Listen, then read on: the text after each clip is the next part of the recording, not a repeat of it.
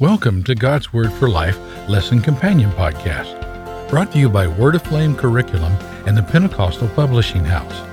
This podcast encourages adult disciples to think deeply about God's Word, further develop their personal relationship with Jesus Christ, and make a greater commitment to the purpose and plan of God for their lives. Let's dive into today's lesson and explore what it means to live out God's Word in our lives. Well, hello everyone, and welcome to God's Word for Life. I'm your host, Jonathan McClintock. This is a lesson companion podcast, so for those of you who are Word Aflame curriculum customers, we invite you to grab your Living Word Winter 2020 2021 lesson manual or student workbook and turn to lesson number 8, intended for January 24th, 2021, the lesson entitled God is Always Faithful. For those of you who are not Word Aflame curriculum customers, we invite you to grab your Bible, sit back, and let's dive into God's Word together.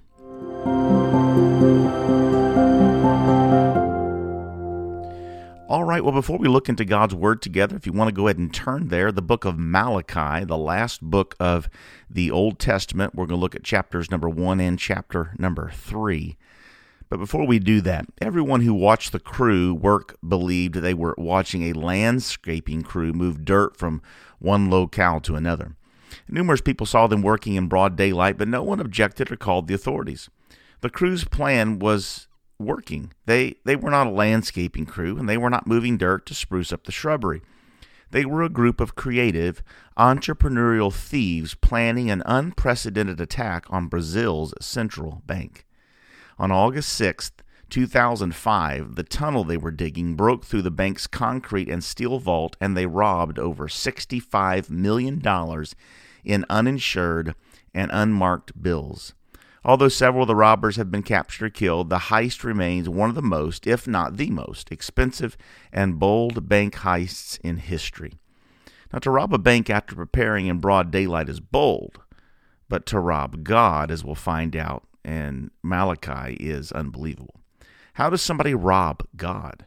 Malachi asked this question to the Israelites, and he answered his own question by saying, in tithes and offerings. When Israel paid their bills but did not pay their tithes, they were guilty of robbing God. When they forgot God or refused to make God their priority, they were guilty of robbing God. So don't rob a bank, whether through the front door or through a tunnel beneath, and don't rob God. We ought to give him the tithe and offerings he's due and show Him that we trust Him to provide for us and make Him our priority. God is always faithful, and He will always be there to help us in times when we need Him, in times of discouragement. We're going to look at that focus thought today continual reminders of God's faithfulness keep spiritual discouragement at bay. Turn with me, if you would, to Malachi chapter 1, Malachi chapter 3, and let's look and see what God's Word would have to say to us today.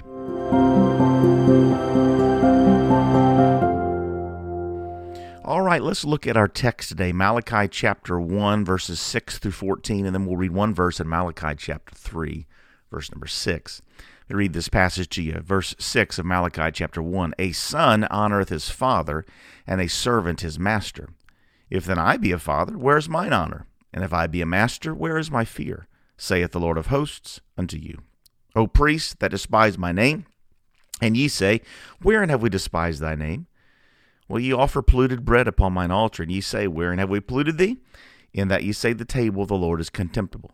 And if ye offer the blind for sacrifice, is it not evil? And if ye offer the lame and sick, is it not evil? Offer it now unto thy governor. Will he be pleased with thee, or accept thy person, saith the Lord of hosts? And now I pray you, beseech God that he will be gracious unto us. This hath been your means. Will he regard your person, saith the Lord of hosts? Who is there even among you that would shut the doors for naught? Neither do ye kindle fire on mine altar for naught. I have no pleasure in you, saith the Lord of hosts, neither will I accept an offering at your hand. For from the rising of the sun even unto the going down of the same, my name shall be great among the Gentiles. And in every place incense shall be offered unto my name, and a pure offering, for my name shall be great among the heathen, saith the Lord of hosts. But ye have profaned it, in that ye say the table of the Lord is polluted, and the fruit thereof, even as meat, is contemptible. Ye also uh, Behold, what a weariness is it, and ye have snuffed at it, saith the Lord of hosts, and ye brought that which was torn, and the lame, and the sick. Thus ye brought in offerings. Should I accept this of your hand, saith the Lord? But cursed be the deceiver, which hath in his flock a male, and voweth, and sacrificeth unto the Lord a corrupt thing. For I am a great king, saith the Lord of hosts, and my name is dreadful among the heathen. Now, this is somewhat of a difficult passage, uh, understanding uh, when Malachi prophesied and what he was saying, but he prophesies after the rebuilding of uh, Jerusalem, after the rebuilding of the temple, and but we see we, we see and it's, it's a theme that pops up in many of the prophets this rebelling against God, this not trusting God, this turning their hearts away from God. And we find the people of Israel in the same manner here. They are discouraged.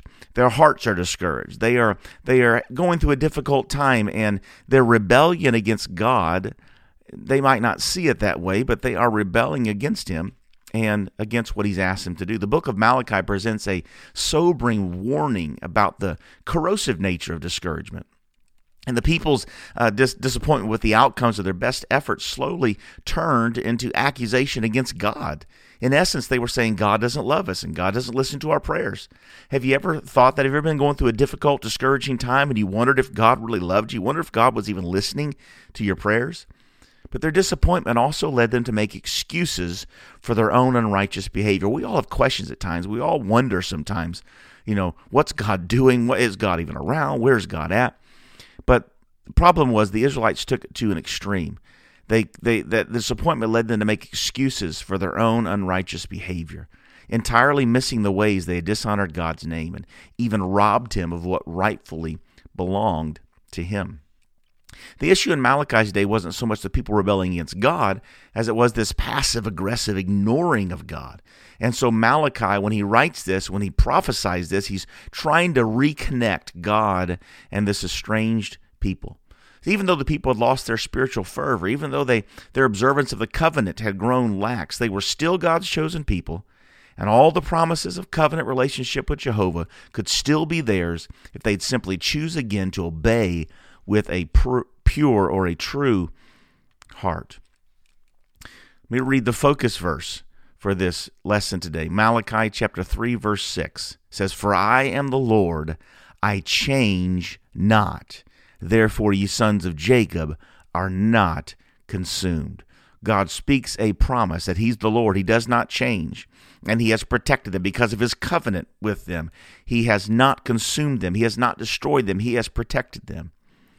Our focus thought the continual reminders of God's faithfulness keep spiritual discouragement at bay. Continually being reminded of God's faithfulness will keep spiritual discouragement at bay.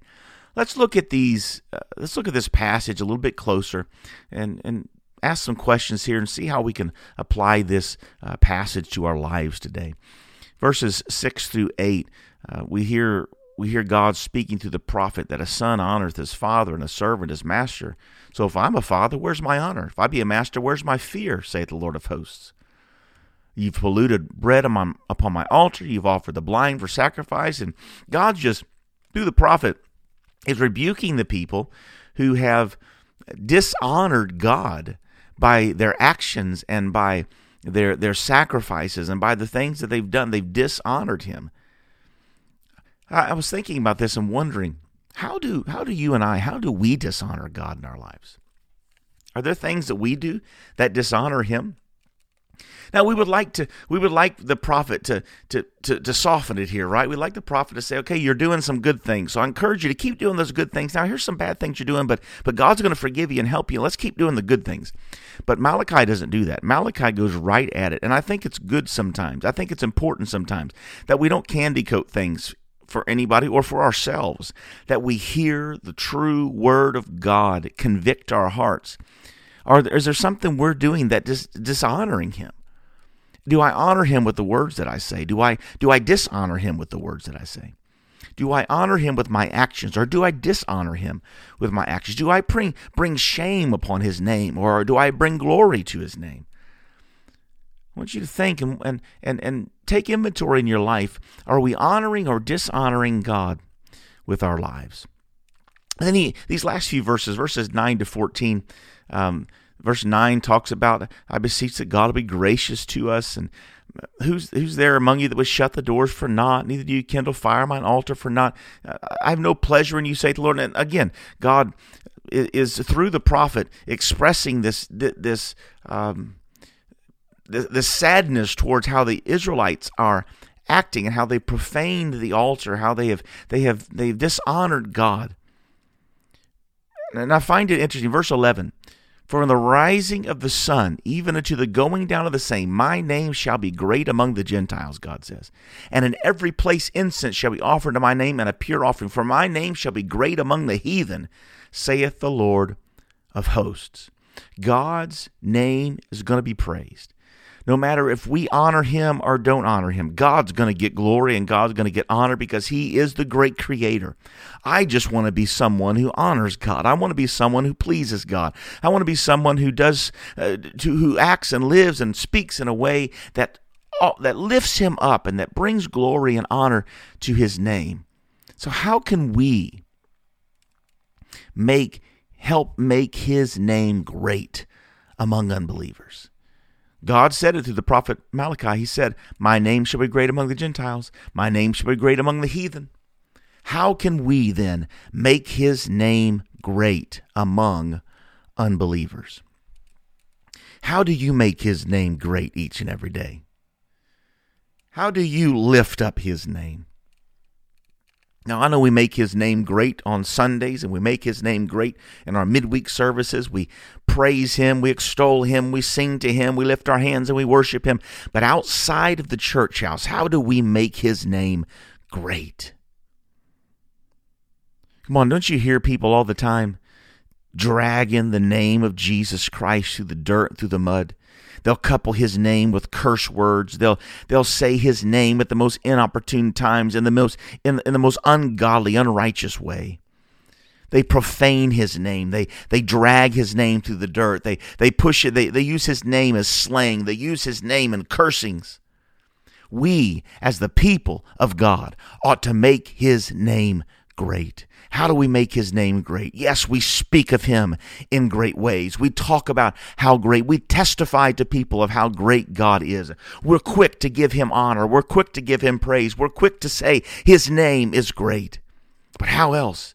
Do people know that you're a believer? Do people know that you're a Christian? And when they know that you're a Christian and know what you confess to be a Christian, do you do we live in a way that brings honor to God? If we live in a way that brings honor to God and glory to God, we help make his name great. We ought not be ashamed of that name. There are people in this world, when you mention the name of Jesus Christ, they shudder. It, for some reason, it, it, it, causes it causes a rising of the blood in some people. They, they, they hate it, they despise it. And some of the reasons they despise it, well, Jesus did say we'd, we'd be hated by all men for his name's sake because of who he is. And when we stand for righteousness, we will be despised. But we ought to do everything within us to make his name great. How can you make his name great this week? We'll talk about that in just a moment. But the last question I want to ask, I want us to consider Malachi chapter 3, verse 6. For I am the Lord, I change not. Therefore, ye sons of Jacob are not consumed. First of all, I am the Lord. I am the God of, I am your God he says. I, I'm the Lord of creation. I am the Almighty. I am the Lord. And then he said, I change not. And I believe he said this to reference the great covenant that he had made with the people of Israel. He said, You will be my people forever. In Jerusalem, I will put my name. I will never lift my name from there. He also talked about the throne of David, that, that there would not, the scepter would not depart from. He made covenant after covenant with these people, made covenant after covenant with the people of Israel. And he wanted to remind them, I'm the Lord and I change not. I'm the same God who made the covenant with you years ago. I'm the same God who spoke to Abraham and said, I'm going to make multitudes from your seed. I'm the same God who established covenant with David and said, The scepter will not leave his family. I'm the same God, and I change not. I change not. God is faithful. And I want you to take a moment and think how has God shown faithfulness to you? How has God shown himself faithful to you? Has he shown up in your life when you thought he might not be there? Has he proved to himself that he'd never leave you or forsake you? Has he done wonderful things in your life when you just didn't think there was going to be a way? He made a way out. God has been faithful. He's been faithful to me. I could testify of so many things that God has proved himself faithful even when I did not was not paying attention to him, even when I was acting like the people here that Malachi was talking about, and I maybe accused God of not listening to my prayers and not knowing where I was at, not knowing what was going on. He proved himself faithful to me, and I had to fall on my face and repent and say, God, forgive me for my lack of faith because you have been faithful and you show me what faithfulness really is. Continual reminders of God's faithfulness will keep discouragement at bay. When you're, if you're discouraged, if you find yourself discouraged, if you find yourself depressed, if you find yourself downtrodden, beaten down, I want you to think of God's faithfulness. I want you to think of how good God has been to you, how He's never failed you, and He will not fail you. I want you to turn your eyes and your face toward His faithfulness because that is the only way to defeat the discouragement in your life. How can we apply this to us today? How can we apply this today? We can trust in God to help us when we're discouraged. That's the first thing. If you're discouraged this week, put your trust in Him. Trust Him that He will help you when you're discouraged. And then, secondly, seek to honor God and make His name great among the lost this week. Seek for ways to make the name of Jesus Christ great among those whom you are around this week. Talk of his greatness, testify of his greatness, but live in a way that proves Jesus Christ is great and he's greatly to be praised. Make his name great this week and watch God show up for you in your life. In the name of Jesus, Lord, we thank you for your goodness to us. We are so grateful that you have been so faithful to us. You have never failed us.